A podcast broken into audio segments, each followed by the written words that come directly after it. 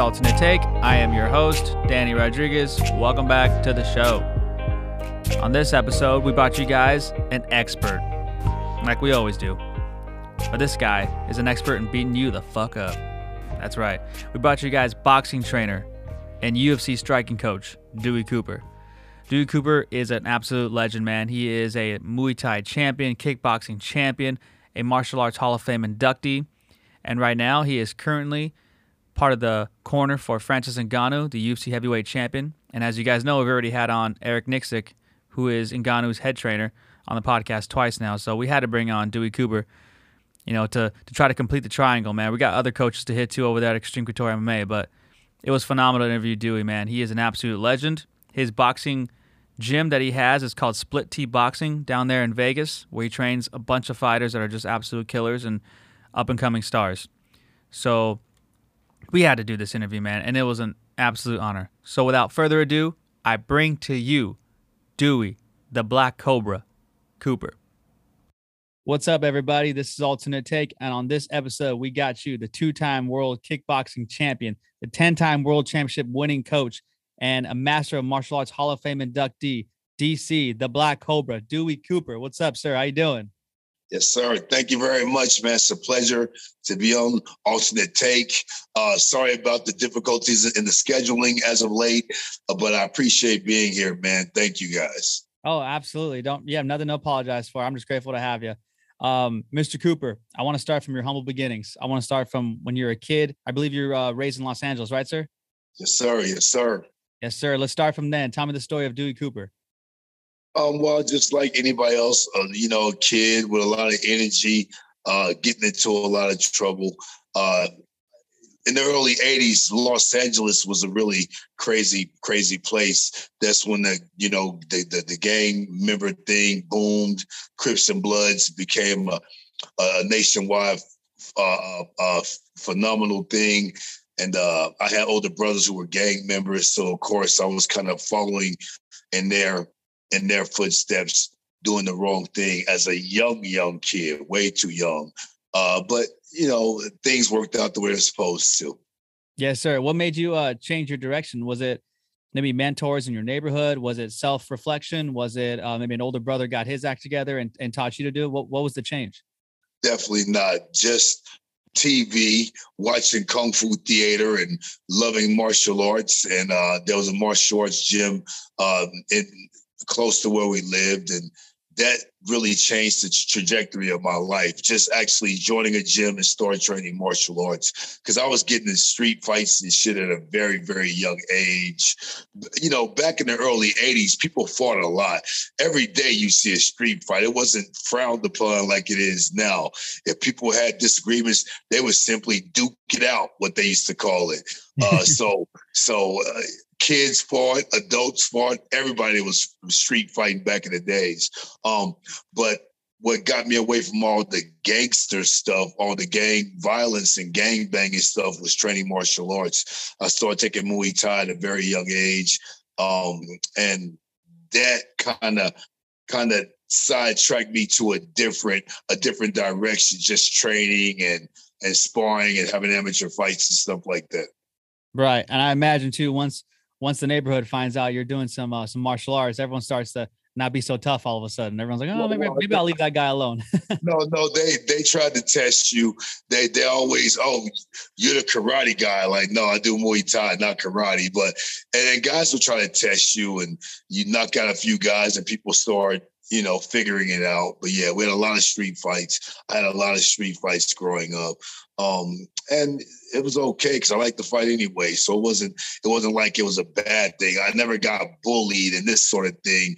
A lot of guys get into martial arts because they were bullied. So they learn how to fight and they get their revenge. Know, I was fighting before martial arts. I joined martial arts to become a better fighter so I can knock people out easier and hurt people on the streets easier. So slightly different motivations, but the same thing happened. I learned discipline and self-control and start learning how to be more responsible and and and and and, and, and live with integrity versus just street rules.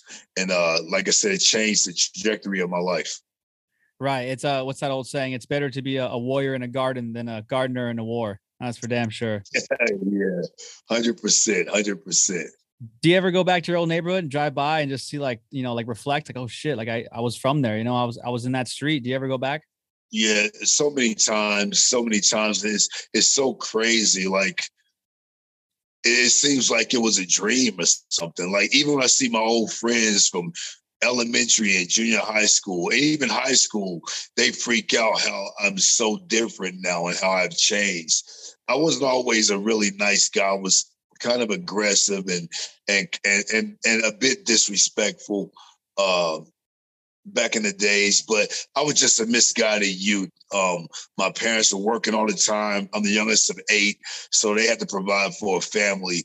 And, and both my parents have college degrees, but back in the 70s and the 80s, you know, uh, it was hard for Black people in America. You know, it's still hard for us in America, but it's much, much more pleasant now. So anyway, my mom and dad was working all the time, providing for the family. So I looked at my older brothers for tutelage and to teach me. And unfortunately, they were the wrong guys to be teaching me shit. They taught me all the wrong shit. and that's just the truth. Had I been the older brother, I would have made sure my little brothers didn't do nothing wrong. These guys were trying to entice me to do shit wrong. That's funny. Um, your first gym that you went to, do you uh do you have any specific memories from then? Like I know everyone usually has their first gym close in their heart because they had like their own little Mr. Miyagi mentor there, or somebody that really kind of you know jumped on the shit to make sure, hey, this is a new thing you're trying and you got to stay on it. You know? Yeah, yeah. Well, my first year, I was so young. I was nine years old, so it, it was no real big deal to me. I wasn't like overly fascinated by anything. I love to fight, and they made me spar all the time, you know. Uh, and, and and that was it. Not until I got older where I started to really appreciate what I was doing. Like I said, my motivation was learn how to fight better. You know what I mean? I didn't think about competing or becoming a champion someday, any of that. I just want to knock motherfuckers out of my neighborhood that was that was sweating me straight up. Back then we say, "Oh, you sweating me?" They were sweating me. I want to hurt them, so I wasn't that strong. Like I got older brothers who knock people out with one punch. My whole life, I watched my dad or my older brothers just knock people out with one punch. And I was the skinny kid in the family and all of that. So I didn't have the strength my older brothers or my father had. My dad's 6'5, 275 pounds. He's big. I'm six feet, you know, 230 now, but back then I was 130 pounds. You know, I was tall but skinny. So anyway, I joined martial arts to be able to hurt people on the streets. That was my only focus. And not until later, like probably 13, 14, 15, I started to appreciate what martial arts had done for me. Remember, I, I, don't drink alcohol. I never smoked anything in my whole life. And growing up in California, before I got to Las Vegas, that's kind of like a of seeing a blue whale. I know yeah. people in junior high school smoking. I've never smoked marijuana, cigarettes, cigars, none of that. You know what I mean? Uh, but I, I owe that to martial arts. So even though I didn't know I was learning anything but fighting. I was actually learning self control and self discipline, which has tra- transformed me to the person I am today.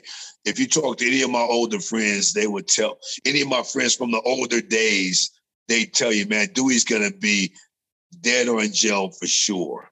Um, and, and now uh, I'm totally different. You know, I'm a man of wisdom. You know, I'm, I'm a man of integrity. Uh, and, and accountability. I, I, I, stand by what I say and I believe what I believe, but but I do try to be courteous and kind to people as much as possible.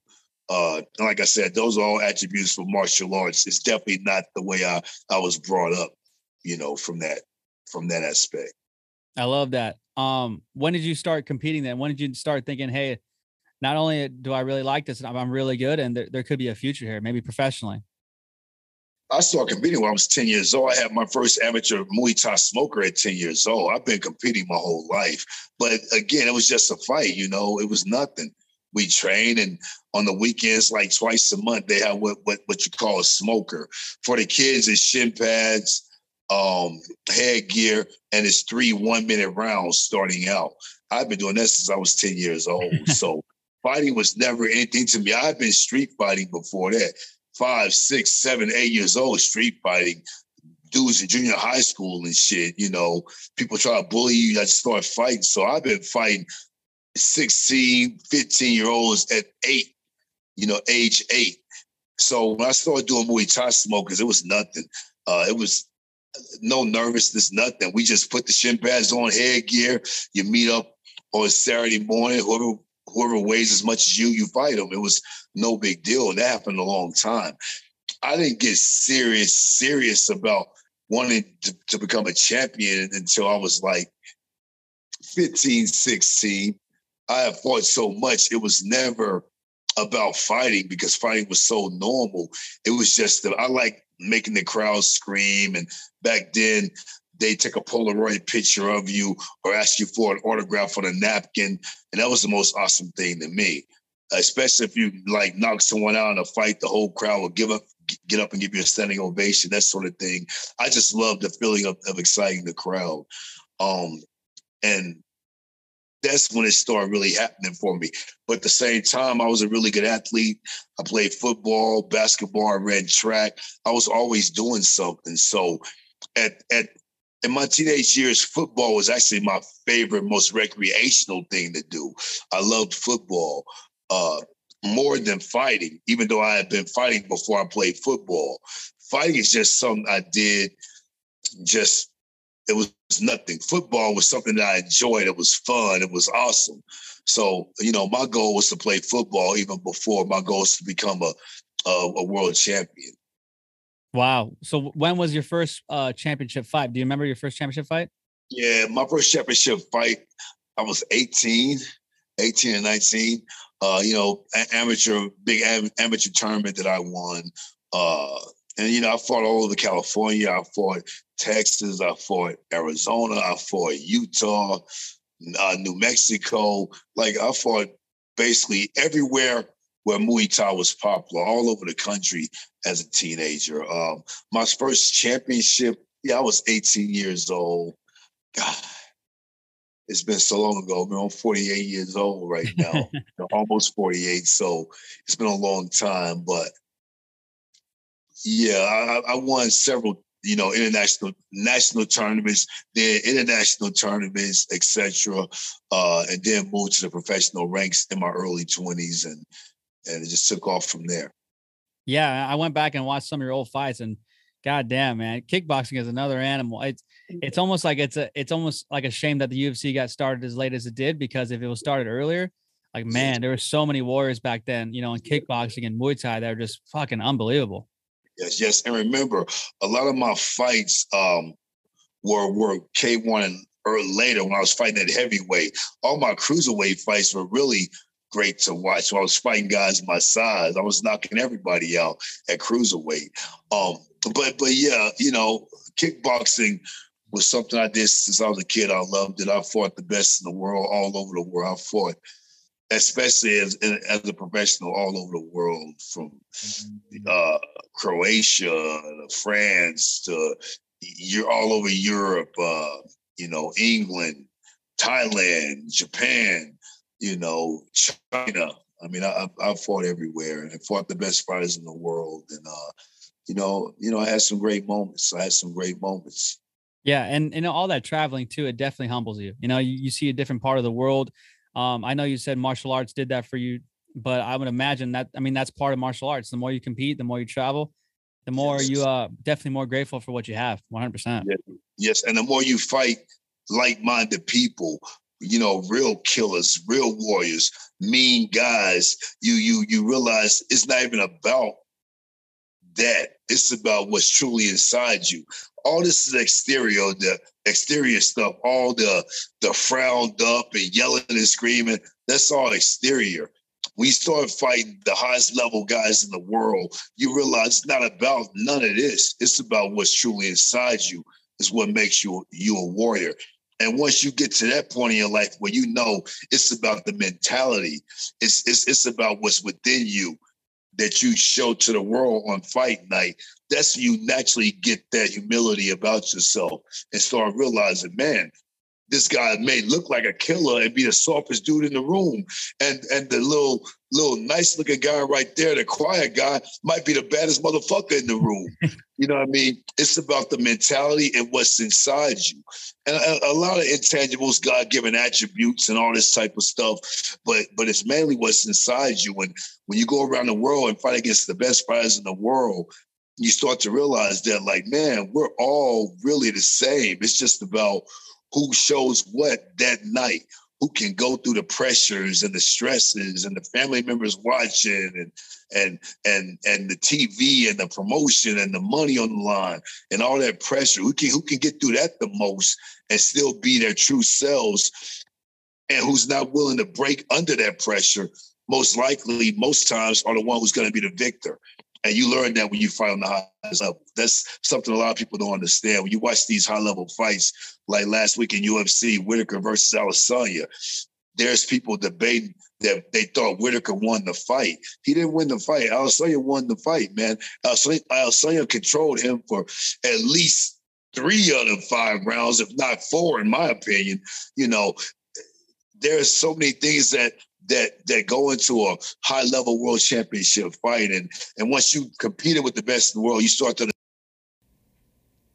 and this is where, due to technical difficulties, we briefly lost the UFC striking coach, Dewey Cooper. You can blame that on our producer, who watches way too many pornos on this computer. Please enjoy this beautiful music, and then back to the show.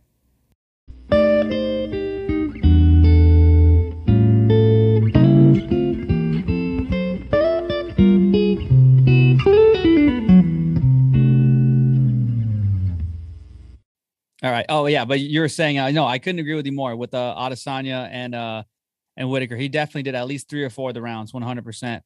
Um, and you're right, the mentality is the biggest part. How was how was it switching your mentality from com- from now a competitor to now a coach? How was it? Did you have the same fire initially, or did it take time to get that fire, or was it just a smooth transition for you?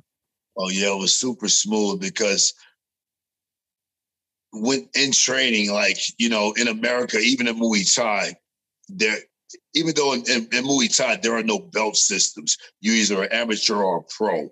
But in the Americans, they people love getting belts, so there's belt systems even in Muay Thai schools. And once you reach a high level in the belt system, you're the one that trains the white belts and the yellow belts and all of that.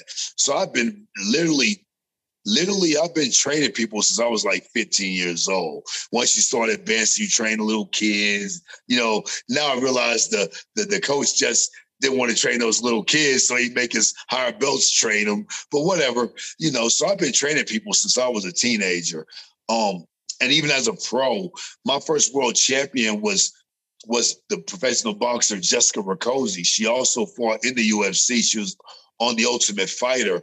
The Ultimate Fighter with uh, Ronda and Miesha Tate were the, were the coaches. And Jessica got to the finals and fought Julianna Peña in the finals of that Ultimate Fighter. That was my fighter. She was a boxer with no MMA experience and got to the finals. She wow. beat Roxanne Modafferi. She beat uh, Raquel Pennington. She beat all those girls on the show to get to the finals. But that girl, Jessica Ragin' Rakoczy, was my first world champion that I started training in year 2000. Won our first boxing world title in 2002. I was in the prime of my career fighting while I was training her and boxers like Frank Mundahar and several other guys.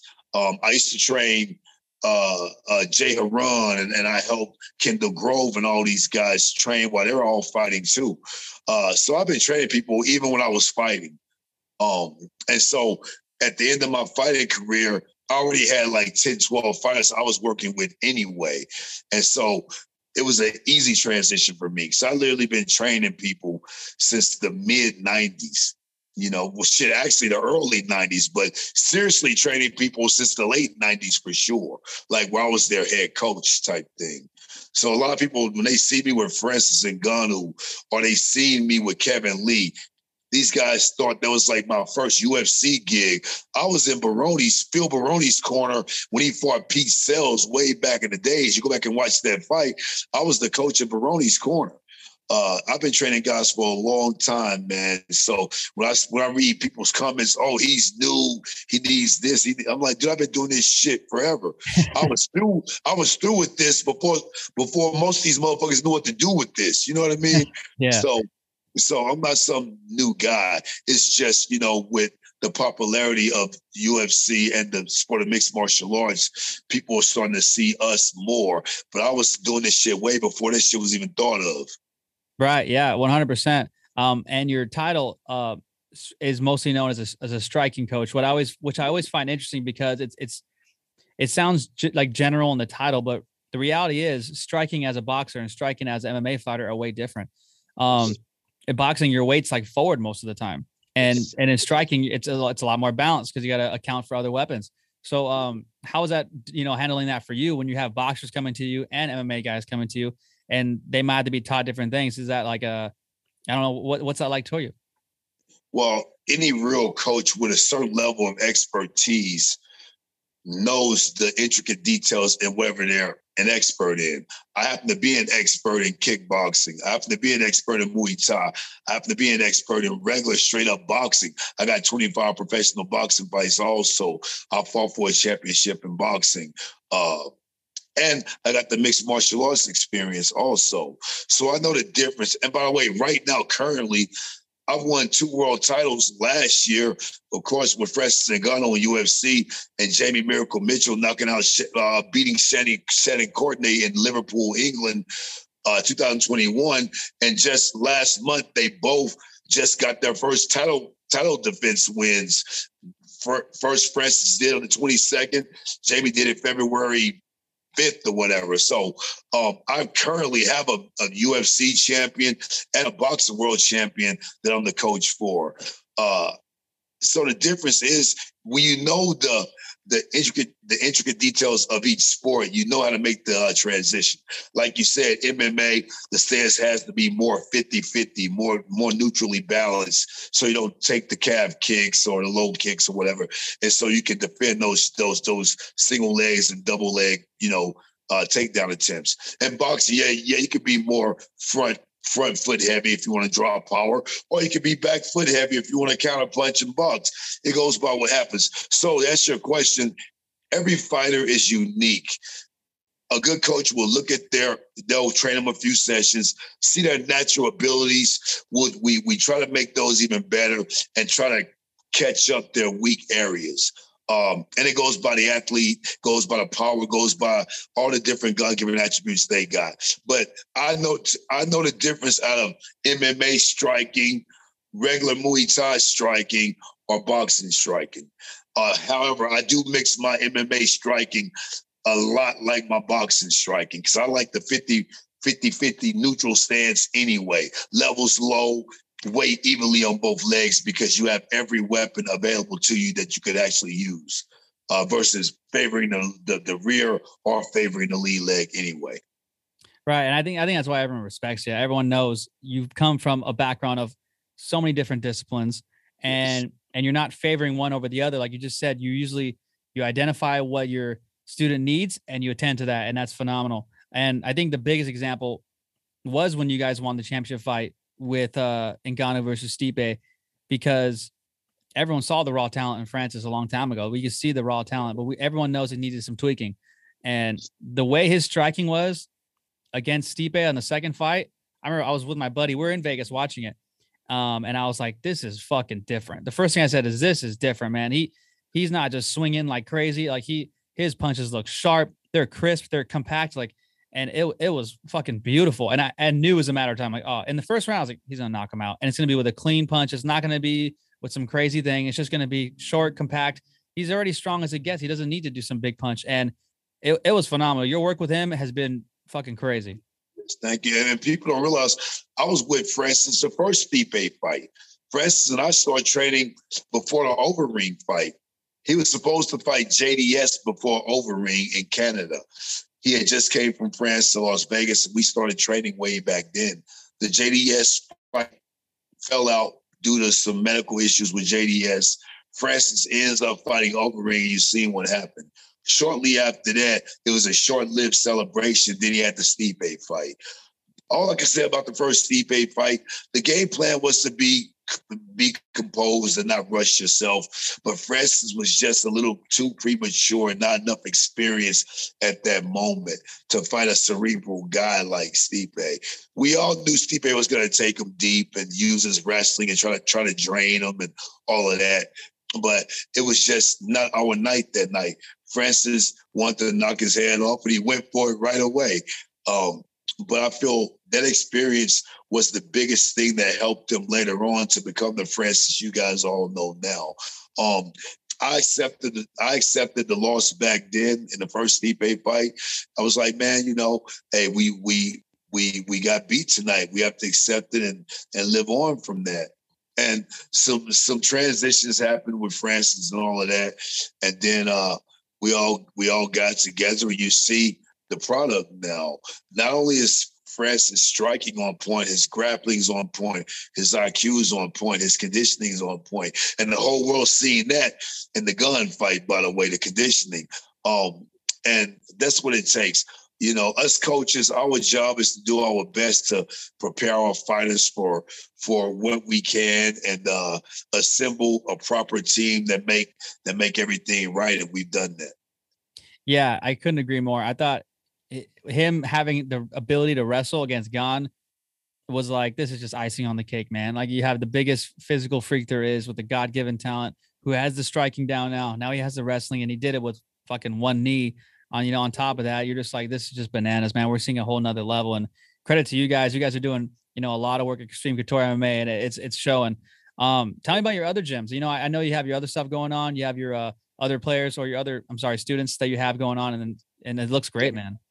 Yeah, yeah. Well, I train a lot of my guys out of extremes because I've been friends with those guys. I, I was close with Robert Follis uh, after his passing away. By the way, Eric Nicksick and I've been friends before he was even training people. Uh, uh, you know, he was at, at, the gym, managing the gym. We've been friends for a long time. One of my best friends in the world introduced me to Eric way back. Him and Eric are friends. So Eric and I have been friends forever. This ain't some new relationship we have. Um, after Robert you know, what happened to Mr. Follis. Uh, you know, Eric started coaching more and, and being a bigger presence at the gym. And uh, we were already close. So it was it was the right thing uh, for us to get together and get Francis wrestling on point. We know each other well. Eric Nicksick and I actually cornered Ray Sefo back when he fought for his own company in the World Series of Fighting, a World World Fighting Series, whatever the hell it's called. what do we call World World Series of Fighting. Yes. Uh, uh, it was Eric Nicksick and I in Ray Sefo's corner when he fought on his own show that he was the president for. So so we got a long history together. We're we're really cool, really close. Uh, and so it was like the perfect situation. I knew Extreme Couture's gym was the gym Francis needed to be at for for the wrestling, the grappling, and the big bodies to work with. I knew Eric was a great fit for what we were doing, and uh, that's how it happened. You know, we're all happy we're a championship winning team right now. Um, same with Kevin Lee. He was over there, you know, at Extremes also. You know, we had some great camps together and trained well. He's moving on to different things, but we still love him and, and we're still very close to him too. Absolutely. Yeah. Just just going over your Instagram, I your your way you train people is very is very unique and it's it's very apparent that you that you truly give a shit about what your fighters are learning. Um, because your energy is unmatched, man. It's unmatched. It's it's hard to see other coaches have that. Some coaches are very stoic, and that works too. Um, especially in other sports, you know, like baseball, like the Joe Torres, just like just sit there and fucking have a straight face and call plays. But um, your energy is so up that just even me doing martial arts my whole life, that I I respond to that. When I'm tired and your coach is like yelling at you, but not in a mean way, he's like, "Come on, like you can do more." That that's huge, man. I, I really do respect what you're doing. Yeah, thank thank you. And, and and one thing, the stuff people should see on Instagram is not theatrics. People are videoing us. Many times I don't even realize they are videoing us, and we're just working, man. Every fighter that, that's ever worked with, with me will tell you that. When I train my whole life, I've always been energetic. I'm not a lazy guy. I work a lot everyone that knows me will tell you I worked very hard. When I was fighting, I did everything. I did my road work. I trained, I sparred, worked out two, three times a day, six days a week, my whole life. So it's the same as a coach. I'm working six days a week every week I'm working hard. I, I want to sweat with the guys. I want to feel that pain. Francis hurts me a lot when we're training, but I tell him to hit me hard. I tell him to kick me hard. I want to feel that ultimate pain because I know if I can make them hit me hard all day for eight weeks or 10 weeks, imagine what they're conditioned to do in a fight. And I always tell my guys, sometimes they'll apologize for hurting me. I'm like, man, I'm okay. I'm, I'm, first of all, I'm a K1 fighter. I'm a kickboxing champion. I'm a tough ass brother from the streets. I'm okay. but always promise me you're gonna hit them at least as hard as you hit me. If you make that promise to me, I don't care if you break my ribs, because you break my ribs, I know you're gonna definitely break three of his ribs, and and that's just the way we get down, man. Um, uh, this is not theatrics. This is all unscripted uh, realness when when you see our videos. Um, and as far as my new gym, by the way, uh, gym I opened for myself. It's, it's called Split T Boxing, BK MMA. And Bubba Jenkins wants to name it BK MMA, by the way. uh, so I'm not some egomaniac. That was Bubba's idea. Um, but I just need a place because I have a lot of up and coming guys coming up, and um, you know, I need I need a place where where we can do our own special thing. I partner up with several of my fighters, but that was previously before I had my own gym. Now I have my own gym. I'm still down to partner up with a bunch of the coaches that I'm cool with, and that we have, you know, uh, uh, a good a good chemistry going. But I have my own gym, split T boxing, BK MMA, and I got some young, really, really excellent fighters coming up. And I can't wait to see what the future holds. Man, I got some some real killers coming up. At, at, at my gym, you know, it, it's the, the the mornings is for the pros. We get really um really aggressive, really intense. Uh, after two o'clock, then we go corporate like everybody else. Uh, Edio, Edio, radio edits on the music, uh, classes, you know, nothing crazy. But but the mornings I like to really get intense and, and I tell my fighters, you know, I'm making it as live and real as possible because I want to see who could handle pressure, who could handle intensity, who could handle stress. Because these guys can't handle it in the gym, they're not going to be able to handle it in the real thing. So, uh, some of the videos you see where we're yelling and screaming and cursing and loud gangster rap music is playing and shit, that's that's to create that hectic, hostile environment like it is in fights. And throughout those hostile environments, your mind still has to be still and calm. And I talk to these guys about that all the time. So I really try to recreate you know, a hectic atmosphere for them because I see the ones who can't handle it and get stressed out, and I see the ones who thrive in it and love it. And those are the guys that I, I like to make, you know, into into the, the future prospects of the mixed martial arts and boxing world. Absolutely. Uh, speaking of that, which which uh, of your fighters, either at Extreme or at Split T, do you have coming up next that are looking to have some good fights that anyone can uh, check out? Well, well, my next guy, I have a really excellent boxer, undefeated. He's three and zero oh right now. 18 years old. He was a seven-time national champion. So he's been kicking ass since he was 10 years old. He's 18 now. He signed with PBC, you know, Al Haymon's company. Uh, his name is Samuel Arnold III. I call him S3 for Samuel III. Samuel Arnold III. He's fighting tomorrow in Dallas, Texas. I'm flying out to Texas tonight. Uh, and so he'll be fighting tomorrow in Dallas, a boxing fight. Um, he will be 4 0 tomorrow. After that, my next big fight, I got the UFC fighter, Javid Basharan. He, I'm sorry, Javid Basharat. Basharat. He's from Afghanistan. He's the first UFC Afghan- Afghanistan signed fighter. He's fighting March 12th here on one of the UFC Vegas shows. Uh, and he's looking phenomenal in the gym. Uh, so I'm excited about him. The week after that, by the way, he trains at Extreme Couture's and with me too. Uh, but Jake Shields and I partner up with with Javid, just like Eric and I partner up on Francis. Uh, it'll be Jake Shields and I for for Javid. Man, this guy can fight real fast. You guys will remember him from the from the Dana White Contender Series uh, way that went that went viral when the Israeli fighter called the Muslim fighter a terrorist. Oh yeah, everyone, yeah. Was, that's the guy, the the the Muslim fighter Javid. Javid uh, is is the fighter's name. Uh, he's the one fighting March 12th, and man, he's looking phenomenal in, in the gym. We cannot wait to see him in his UFC debut in a few more weeks. Week after that, March 19th, my fighter. I've been training him since he was a kid. Twilight Timmy Cuamba. He's fighting uh, uh, March 19th, and uh, we're excited to see Twilight Timmy back in the ring. He's going to be a future UFC fighter for sure, and definitely has the talent to be a UFC champion someday in the next three years or so. This guy's a killer, and he's fighting uh, March 19th. So we got some good things really soon coming up.